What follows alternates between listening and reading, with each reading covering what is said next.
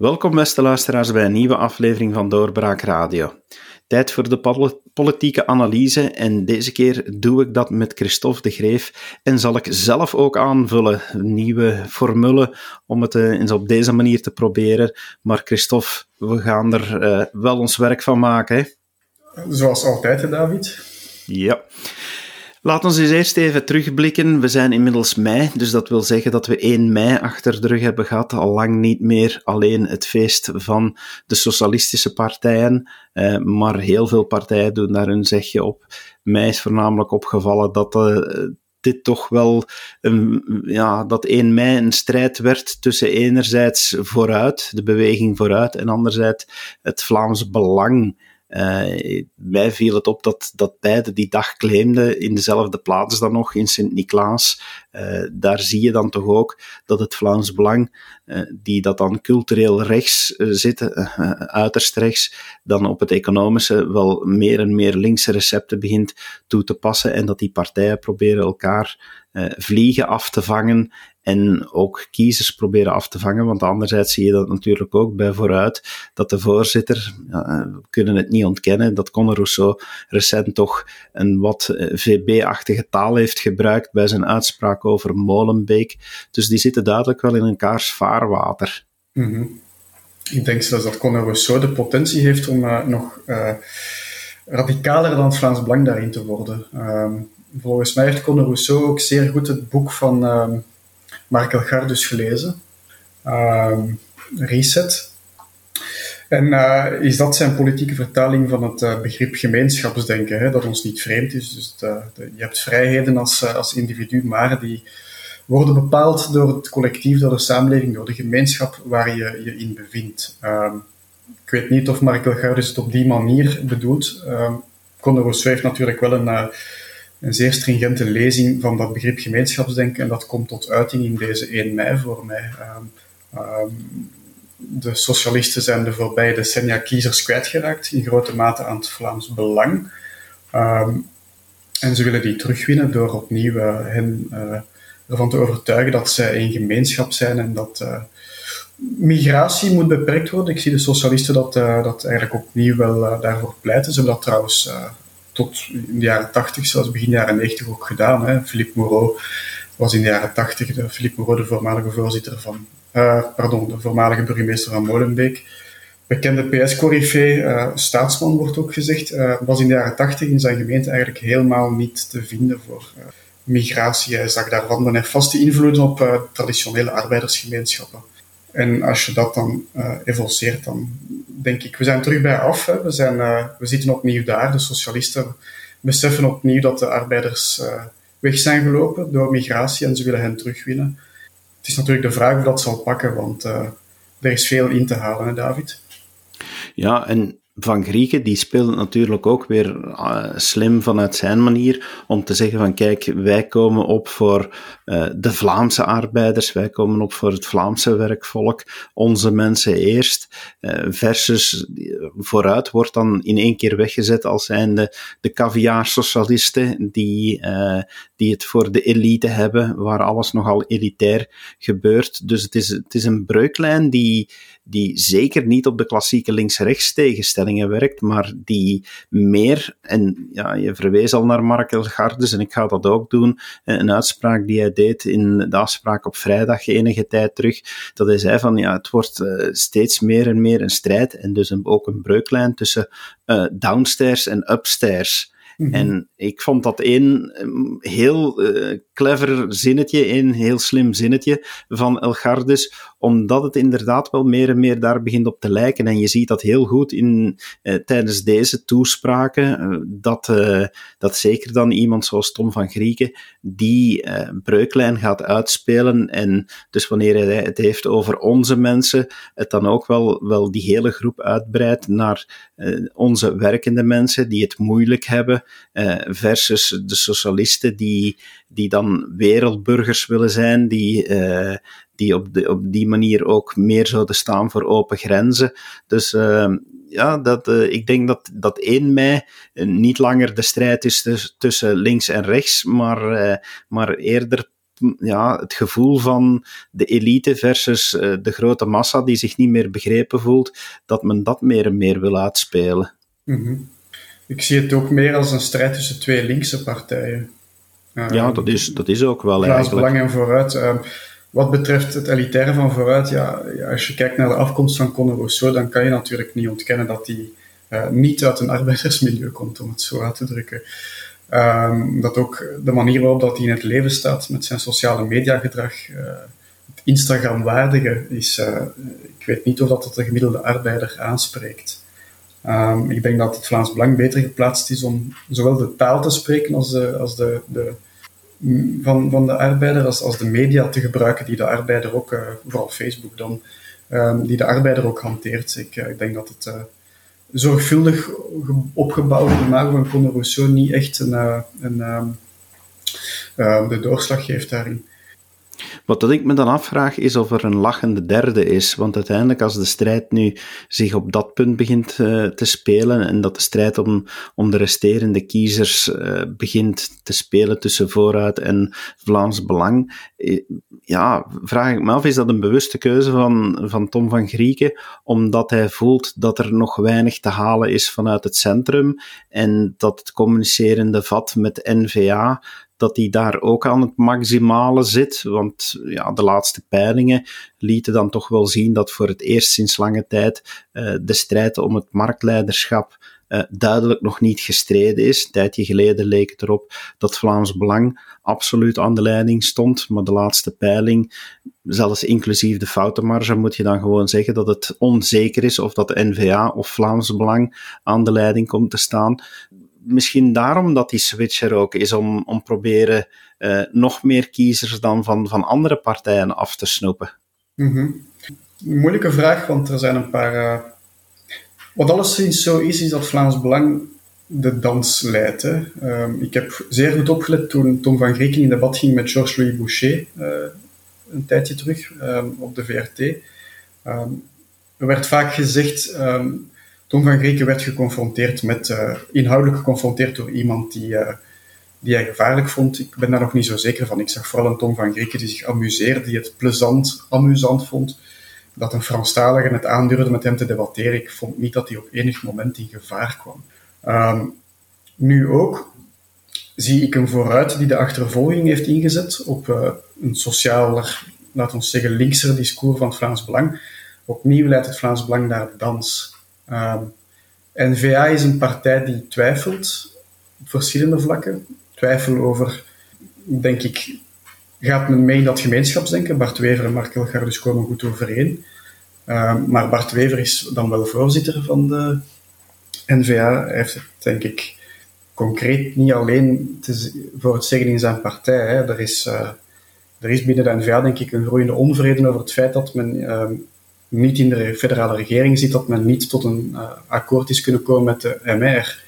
Want je ziet natuurlijk wel economisch gezien uh, met, met soortgelijke voorstellen tussen de MR en de NVA. Dat is uh, eigenlijk de verdeeldheid die er momenteel heerst. Dus ik weet eigenlijk niet wie de lachende derde hier zou kunnen zijn. Ik, er zijn de voorbije weken een paar dingen gebeurd die dat iedereen en mezelf ook hebben verrast. Het potentieel doorbreken van het cordon sanitair door Georges-Louis Boucher, door dat debat op de VRT.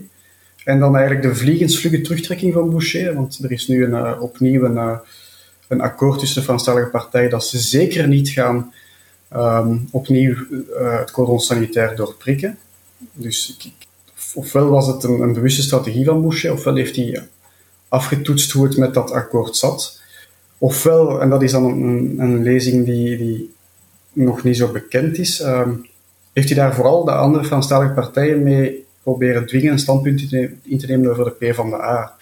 De MR ziet de P van de A nog altijd als een grotere bedreiging, denk ik, want dat is natuurlijk op hun terrein, dan het Vlaams Belang in Vlaanderen. De MR komt niet op in Vlaanderen. In Wallonië worden zij geconfronteerd met een partij die uh, radicaal links is, die unitair is, net zoals de MR unitair voor het unitaire België wil zijn. Um, en die eigenlijk dreigt om, uh, om alle debatten naar, uh, naar hun hand te zetten, hè, om de dans uh, te leiden. Um, PS moet dan de achtervolging inzetten. Um, en ik denk dat het Boucher zijn gok was van laat mij eens praten met het Vlaams Belang, laat mij dat cordon mediatiek doorbreken. Als men daar veel over klaagt, dan ga ik van de Weeromstuit voorstellen, oké, ik wil het beste cordon mediatiek hanteren, maar dan moet de P van de A en Radicaal Links daar ook onderdeel van uitmaken. En je zag dan de Franstalige mainstreampartij, de linkse partij, Les Engagés, Ecolo en de PS eigenlijk terugkrabbelen van, ja, maar nee, want dat zijn geen racistische partijen, dat zijn populisten, maar men wou eigenlijk niet uitsluiten dat men um, met de P van de A zou kunnen regeren in de toekomst, of dat men daarmee wil blijven praten. Dus um, het is een fascinerende maand geweest en dat is, heeft zich geculmineerd in 1 mei in Franstalig België, waar dat 1 mei ook uh, Is gaan spreken in Herstel. Dus een, uh, een Luikse voorstad, een rode Luikse voorstad. En daar eigenlijk met een discours voor belastingverlaging denk ik, toch wel wat harten heeft uh, voor zich weten te winnen. Um, dus er is van alles aan het schuiven en uh, ik, ik heb ook niet altijd goed zicht op wat, men nu, wat nu de uiteindelijke finale is. En ik denk sowieso als journalist mispakken we ons misschien altijd aan, aan dat, we, dat we overschatten hoe groot of hoe, hoe, hoe, hoe weinig dat er met strategie te maken heeft en eigenlijk hoeveel dat er met toevalligheden van het moment te maken zijn.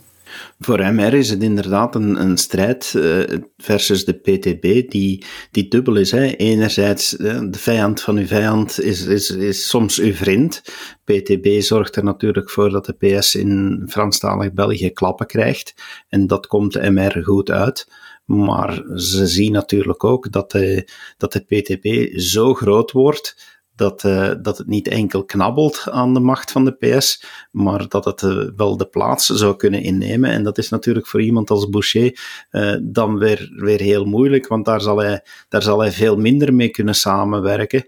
Um, en dan, dan dreigt er misschien wel een heel linksfront in Franstalige kant op te duiken. Ecolo, PTB, PS, um, als dat wat gelijkaardige en gelijkwaardige blokken worden, uh, in de verkiezingsuitslag, ja, dan, dan valt MR er natuurlijk helemaal uit. Nu, je zegt ook die Belgicistische reflex uh, van MR, uh, dat, dat die natuurlijk dan weer, ja, dat men daar het onderscheid met, met PVDA, PTB niet heeft, omdat die ook Belgicistisch is. Ik vind dat dat, dat, dat, dat tussen die twee partijen verschilt.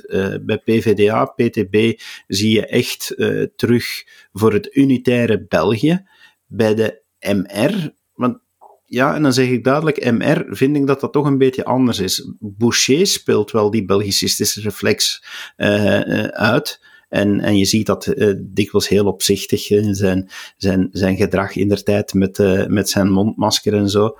Maar bij uitbreiding, de ganse MR, ik weet niet of dat die eigenlijk wel zo Belgicistisch is. Ik denk dat daar nog altijd een heel regionalistische vleugel ook in zit. En ik twijfel zelfs aan die Belgicistische reflex van Boucher.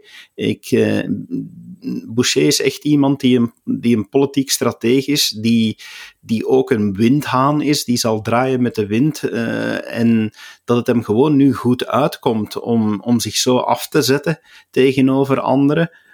Maar ik durf ook wedden dat uh, van zodra hij voelt dat dat hem geen profijt meer oplevert, dat die Belgicistische reflex wel eens heel snel zou kunnen verdwijnen. Denk ja, goede opmerking hoor, David. Um, ik denk, denk dat het bij hem toch wel oprecht is in die zin dat hij zelf ook goed beseft dat, het een, dat er een strijd gaande is tussen upstairs en downstairs. En downstairs, dat zal voor een deel van het electoraat van het Vlaams Belang ook zo zijn. En dat zal voor een deel van het arbeiderselectoraat die potentieel tot de MR zouden kunnen aangetrokken worden, ook zo zijn in die zin dat um, men vindt dat dit land te complex is. En van de weeromstuit vindt men dat eigenlijk uh, het, het, alles terug naar het oude moet. Hè. België moet opnieuw een, land worden. We zijn toch beter als we samen zijn. Nou, je kent het discours. Um, ik denk dat Boucher dat meent. Um, je zei daar straks ook van wie is de lachende derde? In, in, Vlaanderen weet ik het niet zeker. In Wallonië denk ik dat de lachende derde blijft altijd de P van de A, omdat zij zijn... En net daarom is Boucher zo bang van de PvdA. Ehm, de PvdA is natuurlijk nog veel radicaler doordrongen van het idee dat downstairs opnieuw moet bepalen wat upstairs doet. Dat gaat om het wereldbeeld. Um, ik denk dat de PvdA, ja, zij zijn in de vertaling van, van, van, van dat conflict dat in Vlaanderen zich afspeelt tussen het Vlaams Belang en Vooruit. je zou kunnen zeggen dat hetzelfde conflict zich wat afspeelt tussen de MR en PvdA hierin. en dat de PvdA eigenlijk zowel in Wallonië als ja, in, misschien in België, ik ga het een beetje overdrijven, de lachende derde is van, van het onvermogen of de, pogingen van traditionele partijen zoals MR en vooruit om, om, om bij te benen met dat conflict tussen upstairs en downstairs. Um, Vlaams Belang leidt de dans in Vlaanderen, P van de A leidt de dans in Wallonië, maar doet dat veel subtieler. Um, en, en ja, lachende derde, ik zal zeggen, het is de P van de A hier. Um, maar jij gelooft dus niet dat Georges-Louis Boucher dat hij oprecht is in zijn uh, unitaire streven. Ik, ik, heb hem een paar keer bezig gehoord nu. Hij is dus, ik denk dat strategie altijd wordt overschat. Sommige mensen zijn heel erg begaafd uh, met strategisch vernuft. Bart de Wever is daar ook een voorbeeld van. Maar ik denk dat we nooit mogen vergeten hoezeer die mensen ook moeten omgaan met veranderende feiten, en snel veranderende feiten, en met een, een, zeer snel medialandschap. Een medialandschap dat zeer snel uh, evolueert, waarin dat nieuws continu rond, rondgestuurd wordt. Uh, ik weet niet of dat alles daarin valt te plannen. Ik denk dat die mensen soms ook gewoon toeval, in het beste geval toeval weten te verpakken als een vernuftige strategie en de mensen in de waan laten dat dat allemaal overdacht is, maar dat dat eigenlijk niet zo is. Ik ben het mee eens dat het woord strategie misschien eigenlijk wel te zwaar weegt en dat het eerder, ik zei ook van is een windhaan die, die meedraait met de wind, uh, dan, dan moet je dat ook niet volledig negatief bekijken, want dat wil ook zeggen dat uh, Boucher heel goed voelt van waar de wind waait en hoe hij daar kan op meesurfen en daar kracht kan uithalen. En dan, uh, dan is hij zelfs eigenlijk een beetje een groene jongen die energie haalt uit, uit het meedraaien met de politieke wind. Mm -hmm. Maar uh, ja, hij, hij, hij, doet het toch maar. En dan zie je dat, dat inderdaad nu op 1 mei uh, dat die clash daar toch, toch wel echt ook dan weer MR versus PS is. De PS zelf, die toch in een aantal toespraken op 1 mei duidelijk de pijlen gericht heeft op, op de MR. Uitspraken zoals elk jaar wordt de MR rechtser en rechtser. Um, ja, zelfs uh, vrij vertaald. Uh, een uitspraak die ik heel opmerkelijk vond van het is de droom van Boucher om eerste minister te worden via Vlaanderen door opnieuw een Zweedse regering te smeden. Um, ja, daar, daar wordt dan toch ook gesuggereerd dat er wel degelijk een strategie zit achter zijn Belgicistische reflex om dan uh, vriendjes in Vlaanderen te vinden en, uh, en daar populair te worden. We hebben mm -hmm. het in de podcast soms nogal gezegd dat Boucher tegenwoordig de populairste liberaal in Vlaanderen is. Dus uh, ja, je ziet dan toch ook hè, met het doorbreken van het cordon mediatiek was het een slimme zet om het niet te doen op een Franstalige zender, maar bij de BR, ja, op de VRT. Ehm, dus ja, slimme, slimme zet in, in op die manier. Um, de PS die dat dan ook alsmaar meer uh, begint voorstellen van de PTB eigenlijk uit te werken. Wat, uh, wat Raoul Hedebouw nog, nog opmerkte, dat hij zei van ja, we zitten niet in de regering, maar onze voorstellen die beginnen toch te halen. En, nu, uh, en niet alleen de PS bij uitbreiding, want de, de, de rijke tax, zoals iedereen het nu begint te noemen, ja, was ook een, een rode draad die je, die je plots bij, bij bijna iedere traditionele partij terugvond van uh, ja, laat ons daar maar het geld gaan halen, uh, een soort van afgunstpolitiek, uh, zonder verder stil te staan bij consequenties. Dus je ziet dat die, dat die strijd aan Franstalige kant toch echt wel ook daar gaat om het leiderschap en dat men dat, men dat toch wel op een andere manier daar, daar beleeft dan, dan die strijd om het leiderschap in, aan Vlaamse kant. Zo is dat. Ja. Franstalig België is een totaal andere democratie. Het is een cliché, maar het klopt wel. Ja, maar clichés zijn clichés, omdat er een stuk waarheid in zit. Ja, dezelfde breuklijnen komen er natuurlijk ook bovendrijven. Hè. Zoals? Well, zoals de upstairs en downstairs, hè. maar daarover hebben we het uitgebreid gehad. Ja, ja, ja, ja. inderdaad. Een andere partij waar we het dan nog niet over gehad hebben, zijn de Groenen. Uh, uiteindelijk bij Groen komt er nu een nieuw voorzittersduo aan, want het, uh, het zal niet meer voorzitter-ondervoorzitter zijn, hoewel het zo statutair bepaald is, maar uh, onder invloed van een kandidaat van Eekhout hebben de, alle duo's zich aangekondigd als co-voorzitters, beetje meer naar het model van Ecolo. Um, ja, daar zie, je, daar zie je nu toch dat een aantal, in de eerste plaats, hè, dat, dat een aantal verwachte kandidaten allemaal afgehaakt hebben. Uh, dat, die, dat zich niet kan, die zich niet kandidaat hebben gesteld.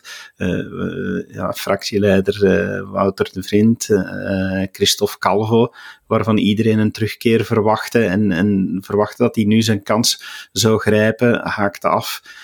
het leek wel even alsof niemand voorzitter wilde worden van Groen. Mm Tuurlijk niet, hè. die partij is, zit in een defensief, is aan het verliezen. hun grootste symbool binnen deze regering was de kernuitstap realiseren. Dat hebben zij niet gekund door de realiteit, onder druk van de realiteit. Um, ik zou ook afhaken mocht ik Christophe Calvo zijn uh, en de rommel laten opruimen door, door, door een nieuwe generatie ook. Um, ja, ik denk dat, ja, dat het wel enkele jaren zal duren. Misschien zelfs opnieuw een decennium voor wanneer Groen opnieuw met een Eigenlijk moeten ze op zoek naar een, een, een nieuw project, hè, David. Dus, uh, het uh, elitaire, de elitaire wensdroom om zomaar te kunnen een samenleving loskoppelen van kernenergie is, uh, is, is gestrand, is gecrashed. Waar is er dan nog? Ja, ik denk dat gewoon op zoek moet naar een soort van regeneratie. Ik denk dat zij moeten nu grondig nadenken over wie zij zijn en wat zij willen bereiken en hoe hun ecologisme eigenlijk de komende jaren nog, uh, nog, nog mensen zal kunnen overtuigen. En hoe dat, dat dan, ja, ik denk dat dat zal moeten door ook meer de nadruk te leggen op gemeenschapsdenken en minder op cosmopolitisme. Maar dat is natuurlijk maar mijn inzicht. Hè. Ik, ben geen, uh, ik, ben, uh, ik maak geen deel uit van Groen. Ik ben maar een observator als observator valt het op dat ook daar weer die breuklijn upstairs-downstairs is. Het ecologisme is momenteel uh, ja, heel populair bij die cosmolopie, uh, nee, cosmo, oh, Cosmopolieten. Oh, ja, een moeilijk woord van. Krijg het, krijg het niet over mijn lippen gewoonweg, omdat ik, het, uh, omdat ik altijd denk van, ja, die, die zitten er toch wel naast. Uh, omdat ja, daar, daar zie je dan de mensen met de bakfiets zijn wel diegenen die het, eh, die het zich kunnen permitteren om, om dan een elektrische auto te kopen en, en dure groene energie. Ehm, terwijl de rekening moet betaald worden eh, door de mensen die het allemaal niet hebben. Uh, het Matthäus-effect in, in heel veel van die groene maatregelen speelt enorm een rol. En ik denk dat dat groen wel enorm parten speelt. En ik vind dat je dat nu ook ziet in, uh, in, in wat er nu gebeurt. Je hebt uh, het duo Jeremy van Eekhout en, en Nadja Naji. Ehm, ja, zeker van Eekhout is, is dan de man die al lang aandacht ook vraagt om ecologisme aan te passen aan, aan het landelijke. Uh, dat in Vlaanderen zeker, zeker uh, aanwezig is, die daar heel veel aandacht voor heeft, ook voor de, de lokale, kleinere gemeenten, heel veel aandacht heeft. En dan anderzijds zijn er nog twee andere duo's, waarbij dan opvallend is dat het twee Brusselse duo's zijn, ehm, die, uh, ja, die, die toch altijd maar meer beginnen inderdaad zich te plooien op een ecologisme voor de grote stad. Uh, die dan ook meer en meer voeling begint te krijgen met de Brusselse ecolo. Uh, en een partij wordt die compromisloos wordt en, en ja, heel duidelijk voor het harde ecologisme begint te staan. Um, dus ik vind dat het ook een beetje bij Groen weer een tweestrijd wordt tussen ja, Van Eekhout, die, die Groen nog gezellig wil maken, om dan uh, nog in Stevaart termen te gebruiken, uh, versus, ja, nee, Groen is Groen en we moeten het uh, iedereen door zijn strot duwen bij de andere duo's. En dan druk ik het misschien nu wat heel hard uit en trek ik het wat op flessen.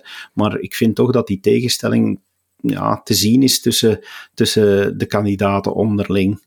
Mm Het interessante aan Jeremy van Eekhout is dat hij ervan overtuigd is, en daar volg ik hem wel in, dat er in Vlaanderen, in de Vlaamse dorpen, waar hij zelf trouwens vandaan komt en waar hij uh, zeer aan gehecht is, en daar lijkt mij oprecht, um, dat hij denkt, er is altijd een potentieel voor kleine gemeenschappen, er is altijd een potentieel in Vlaanderen voor um, gemeenschapsdenken op kleine schaal.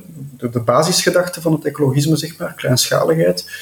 Um, maar het komt er nooit van, of men, men, men, men denkt altijd dat die, die dorpen dat die een beetje, achterlijk zegt men niet, soms zegt men dat ze racistisch zijn, um, dat ze antisolidair zijn, dat het uh, de teruggetrokken Vlaming die in zijn vermetten of in zijn villa woont en met de rest van de wereld niks te maken wil hebben.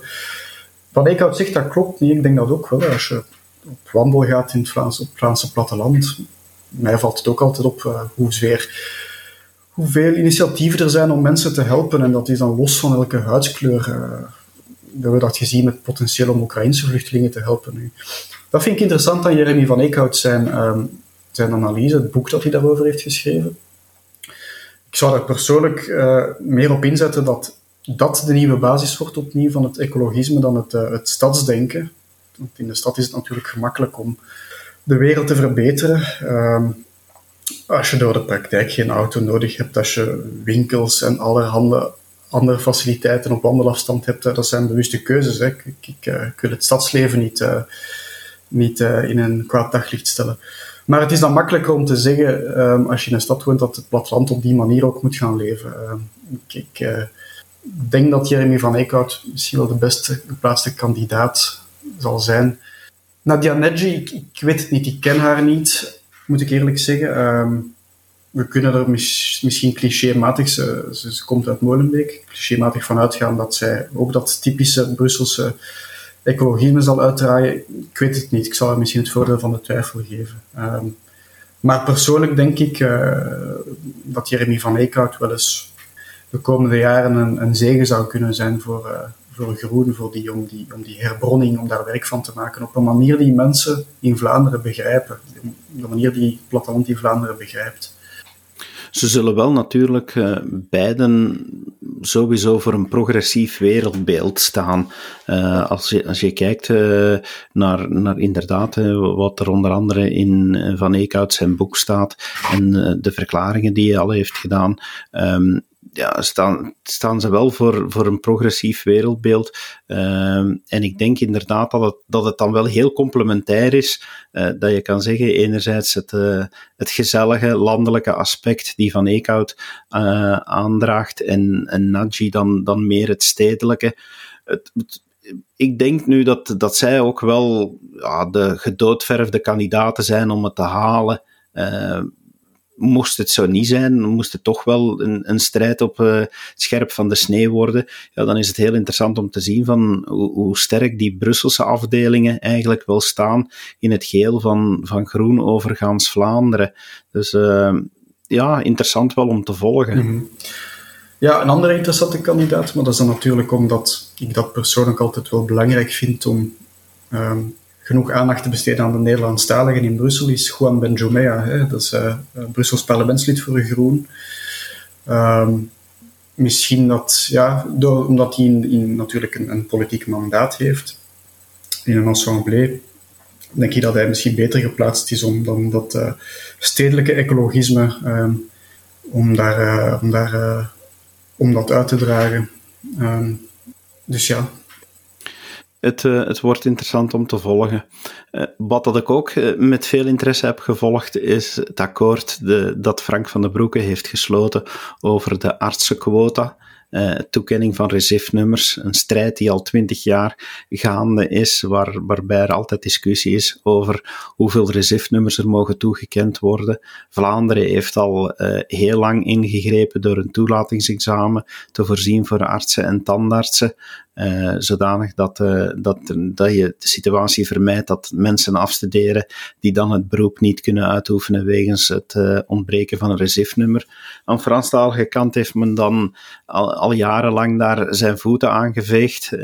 geen beperking op de instroom, waardoor er altijd meer afstudeerden dan dat er voorzien waren. En telkens werd het opgelost. Magie de Blok heeft daar nog grote manoeuvres in gedaan mm -hmm. om wel extra recifnummers toe te kennen, maar die waren dan zogezegd een voorafname op de toekomst. Was, was eigenlijk een beetje een voorschot geven. In de toekomst ga je dan uh, minder krijgen. Uh, maar altijd werden die voorschotten maar uitgekeerd. En nu het akkoord van Frank van den Broeke, die eigenlijk zegt van oké, uh, we hebben een belofte van de Franstaligen dat men toch een instroombeperking gaat doen.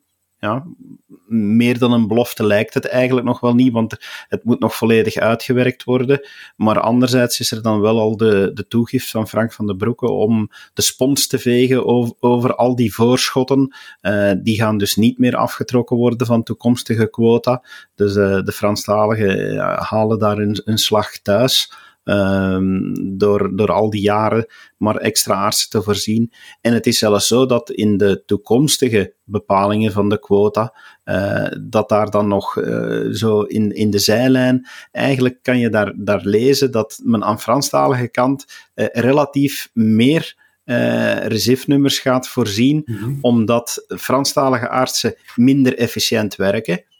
En daar zal voor een stuk redenering achter zitten, omdat het nu eenmaal een groter gebied is. Uh, en en dat, daar, dat daar natuurlijk ook uh, effecten van, van spelen, dat de bevolkingsdichtheid daar lager is. Maar dus ja, omdat ze minder efficiënt werken, gaan ze meer artsen mogen uh, installeren dan aan Vlaamse kant. Mm -hmm. Ja, hier komen verschillende krachtslijnen kijken hè, bij dit akkoord. Um, de grootste winnaar lijkt nu Frank van den Broeke, die eigenlijk het begin heeft gemaakt van de, de grote hervorming um, waarvan hij al een tijdje werk wil maken, die al een tijdje wordt voorbereid uh, op zijn kabinet um, en waar nu dus een begin mee is gemaakt, dat um, gezondheidszorg vergewestelijk wordt en de, de noden gewestelijk worden bepaald, dus Brussel, Wallonië en Vlaanderen krijgen eigenlijk een flexibel eigen gezondheidszorgbeleid, maar het is het federale, um, laat ons zeggen, in Van den Broeke zijn hoofd zeker, wetenschappelijke niveau, dat dan objectief bepaalt wat die noden van de regio's concreet zijn. Um, dat is nu wat Van den Broeke ook heeft afgesproken. Hij gaat uh, bepalen wat de noden zijn in Wallonië ook. Uh, ik weet niet of men dat in Wallonië goed beseft. Goed, dat is hun zaak. En, uh, maar Franstaligen um, stond in de kranten, zien Van den Broeke hier onwel als een groot staatsman. Letterlijk gezegd in Le Soir van uh, de, de Franstalige minister van uh, Gezondheid. Um, wat hij mij, haar naam ontsnapt mij nu even. Um, die zei van, uh, van den Broeke heeft zich hier een, een waarlijk staatsman getoond. Het is wrang van het Vlaams standpunt dat Franstalig België twee decennia lang eigenlijk gemaakte afspraken naast zich neer kon leggen. Anderzijds, en dat is dan een andere krachtlijn die hier samenkomt, ik heb, uh, ik heb dat nogal gezegd in, uh, in deze podcastreeks, het lijkt altijd alsof dat de Vlamingen België willen redden met samenwerkingsfederalisme. Um, dus wat dat zegt Vlaanderen, we gaan het, of de Vlamingen in de federale regering, het moet zus en zo. De Vlamingen houden zich redelijk goed aan die gemaakte afspraken. Um, en Franstalig België volgt om verschillende redenen. Economisch is dat zo. In dit dossier was dat even goed zo. Franstalig België volgt niet. Tot grote ergernis van de Vlamingen, dat begrijp ik natuurlijk wel. Um, maar mij lijkt die reflex om België te willen redden door de Vlamingen, die lijkt me altijd een beetje bizar, omdat... Uh, ik vraag me dan af, ja, maar wat is het punt nu eigenlijk? Willen jullie België redden of, of willen, willen jullie... Um, een efficiënter federaal bestuur als de Franstaligen eigenlijk keer op keer zeggen van ja, maar wij hebben onze eigen logica. Ik heb dan nooit de indruk dat er goed naar die eigen logica wordt geluisterd. Je hebt daar, zelf, daar straks zelf aangehaald, David. En ik wil hiermee niet, de, ik probeer het gewoon het Franstalige beeld te duiden. Hè. Ik wil het niet goed praten, ik wil het niet uh, aanvallen, ik probeer het gewoon te beschrijven. Um, het gebied is natuurlijk veel groter. Hè.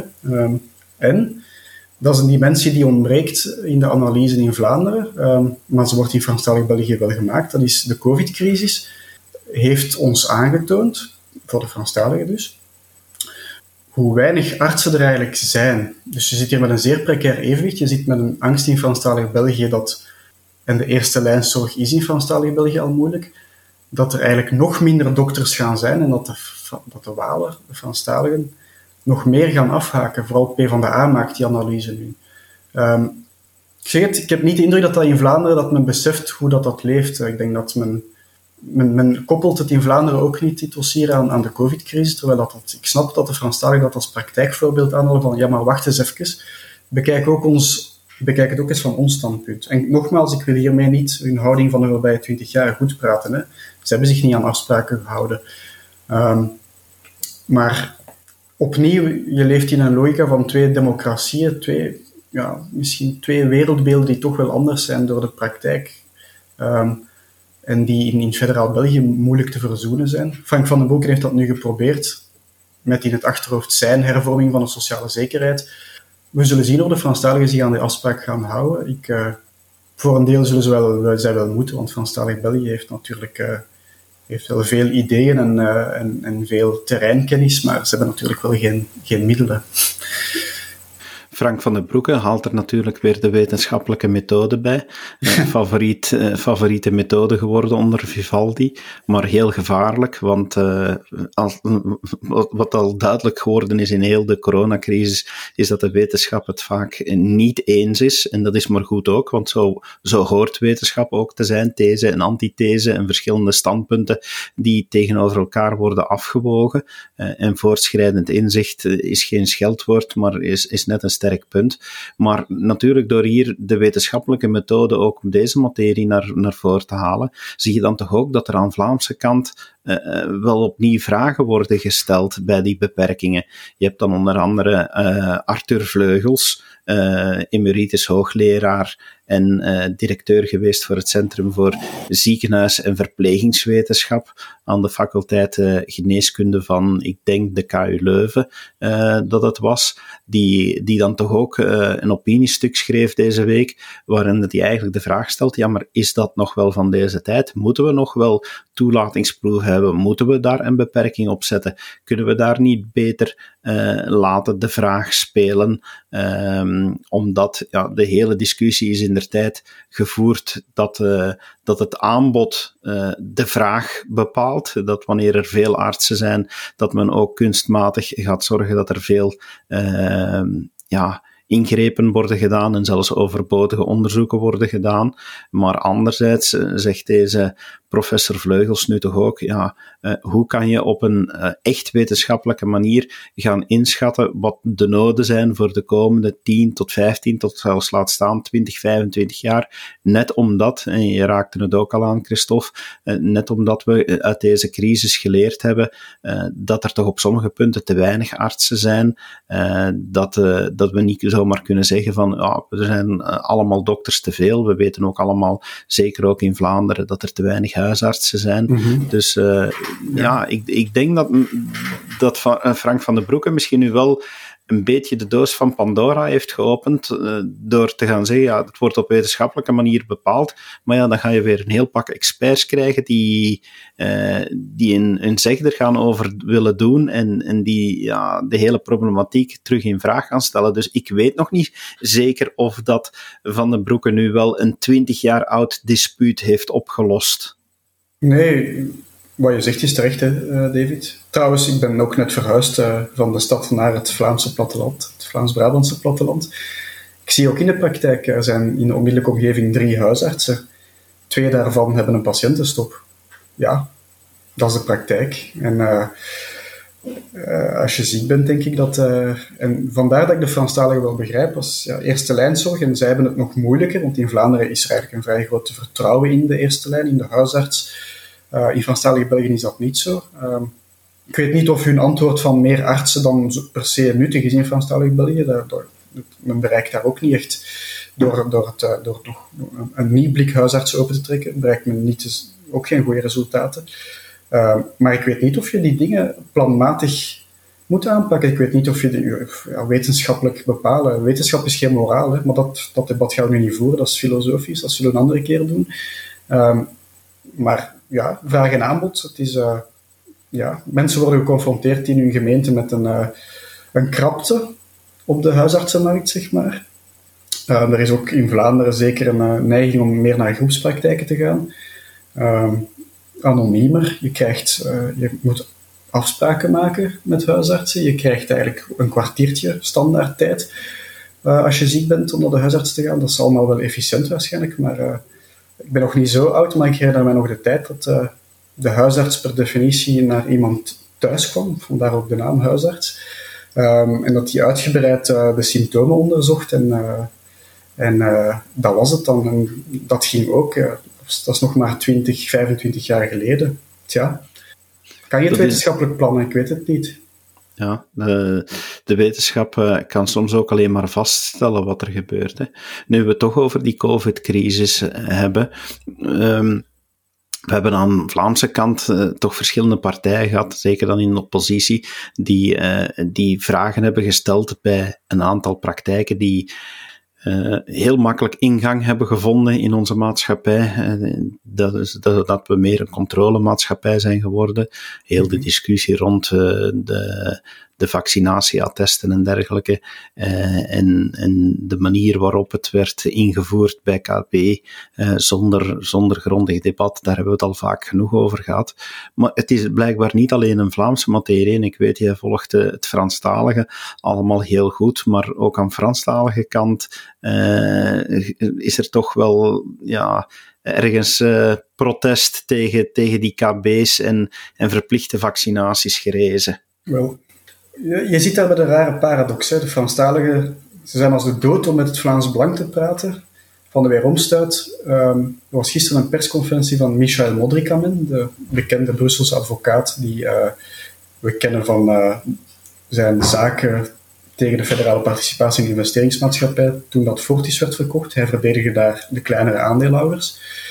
Um, er was gisteren een persconferentie van Modrikamen waarop hij aankondigde ik ga actie ondernemen tegen de Belgische staat. Uh, ik wil de mensen, ondernemers die gedupeerd zijn en die dat kunnen aantonen, um, die door de lockdown schade hebben geleden, um, ik wil die verdedigen. Ik wil dat de Belgische staat die mensen uh, financiële compensaties betaalt. En, tweede punt van hem, ik wil dat uh, de zorgmedewerkers die, als ze zich niet willen laten vaccineren, en er zijn voldoende argumenten volgens Modric om nu te zeggen, deze vaccinatie hoeft niet of ze zal niet veel helpen in de zorg. We gaan ermee akkoord dat mocht dit vaccin de transmissie beperken um, tegen COVID, en dat doet het maar, maar enkele weken, dus de vaccins zijn niet zo efficiënt als men dacht, um, dat, um, dat de argumenten die men gebruikt voor een verplichte vaccinatie in de zorg, die zijn eigenlijk komen te vervallen. en Modricamen wil dan ook de, als mensen hun werk verliezen in de zorg, door het feit dat zij zeggen van nee, bedankt voor die vaccinatie, want er zijn verschillende redenen waarom dat je daarvoor zou bedanken, dat die eigenlijk ook um, financiële compensaties zouden moeten krijgen. Hij wil hen verdedigen. Nu, mijn punt dat ik wil maken is, er waren heel wat journalisten uit de Franstalige mainstream pers op die persconferentie aanwezig en geen enkele Vlaming, buiten ikzelf dan. Um, dus je zit daar in Franstalig België met een, een, een, een bewustwording dat eigenlijk er mag, wat betreft COVID en wat betreft vaccinatie, de pro's en de contra's, er mocht meer gezegd worden. En daar mag nog altijd meer gezegd worden.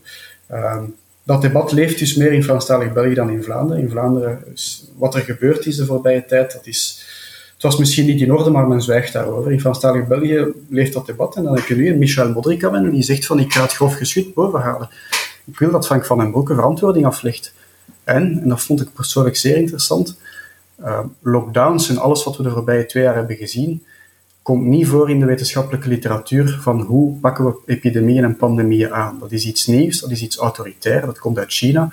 Ik weet niet waarom men dat heeft toegepast in 2020 en nadien, tot in 2021, met het CST, want men ziet dat als een vorm van lockdown. Waarom hebben we dat in godsnaam gedaan?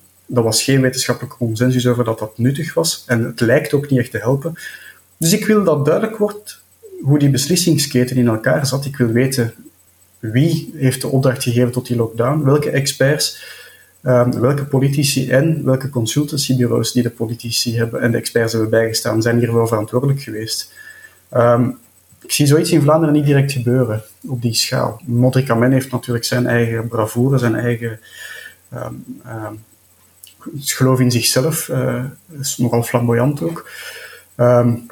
Ja, ik, ik, er kan veel in Franstalig België. En hij stelt natuurlijk wel een interessante vraag uh, van, ja, als lockdowns is inderdaad een, middel waren wat uit het niets kwam, zonder rechtsgeldigheid, zonder wetenschappelijke achtergrond, um, dan wil ik dat kunnen aankaarten en wil ik dat uh, politici, experts en consultancybureaus daar ook de verantwoordelijkheid voor beginnen dragen. En hij wil dan inderdaad, zoals je daar straks zegt, alle koninklijke besluiten die hebben geleid um, tot alle maatregelen die we hebben genomen. Willen die laten nietig verklaren. Wat dan natuurlijk de deur zou openzetten voor financiële compensaties voor gedupeerden. Is hij niet eerder een randfiguur? Of uh, krijgt hij toch wel degelijk weerklank? Want je zegt, was veel Franstalige pers aanwezig, maar hoe schrijven ze dan over hem? Of hoe berichten ze dan over hem? Um, ze kijken er een beetje gefascineerd naar. Hij is een rand, politiek gezien is hij een randfiguur. Hij heeft geprobeerd om een rechtse, Franstalige, een rechtsconservatieve, liberale partij in Franstalig België op te richten, de Parti Populair. Dat is mislukt. Um, niet omdat er in Franstalig België daar geen uh, politieke markt voor zou zijn, maar uh, de man is geen politicus en hij is te, te, te flamboyant en te excentriek om een goede politicus te zijn. En het politiek personeel dat hij had, um, was eigenlijk van te lage kwaliteit uh, in, de, in de grotere parlementen. We kennen Laurent Louis, dat uh, federaal parlementslid van een paar jaar geleden, die dan eigenlijk gewoon een, eh, een, een complotdenker van het slechtste soort bleek te zijn, die, die met de wildste verhalen afkwam. De band die dat Elio Di Rupo ook uh, betichtte van in het parlement, uh, dat hij een pedofiel was, je zal je dat misschien herinneren. Uh, Inderdaad, ja. Dat heeft de Partie Populair de das omgedaan. Hè. Er, er was geen kwalitatief politiek personeel. Nu, Modric Amen zei gisteren, ik ben, uh, het politieke hoofdstuk is voor mij afgesloten, maar ik ga doen waar ik goed in ben. Dat is namelijk uh, met het recht werken. Hij is natuurlijk advocaat. Dus wat dat betreft, of dat er compensaties zullen komen, en dat werd in de Franstalige pers dan ook een beetje lacher opgemerkt. Modric Amen veut faire payer l'État, stond gisteren in Lego. Het eerste artikel dat van die persconferentie is verschenen ik interpreteer dat als een beetje lacherig van Modric denkt dat de Belgische staat daarvoor nog gaat betalen. Uiteraard gaan ze dat niet doen. Wat interessant is, is denk ik dat hij de komende maanden, als hij zijn zaken, want hij is nu uh, gedupeerden aan het verzamelen, als die zaak aanhangig wordt gemaakt, dat er misschien heel wat nieuwe inzichten de maatschappij gaan ingeslingerd worden over inderdaad wie heeft die beslissingen tot lockdowns, tot CST's genomen, hoe komt dat dat we dat hebben gedaan, wie heeft daar bevel voor gegeven? Dat lijkt mij interessant. Zonder dat hij de zaak zal winnen, dat er, of dat er compensaties zouden kunnen uitbetaald worden, lijkt me interessant om inderdaad die, die verantwoordelijkheidsketting bloot te leggen. We houden het in de gaten. Ik denk dat we daarmee kunnen besluiten dat we de politieke actualiteit weer grondig geanalyseerd hebben. Dankjewel, Christophe, voor je tijd. Ja. En u, beste luisteraar, dank u wel dat u gevolgd hebt en heel graag tot een volgende keer. Dit was een episode van Doorbraak Radio, de podcast van doorbraak.be. Volg onze podcast op doorbraak.be/slash radio of via Apple Podcasts, Overcast of Spotify. Bezoek ook onze website op doorbraak.be en steun ons door een vriend te worden van Doorbraak.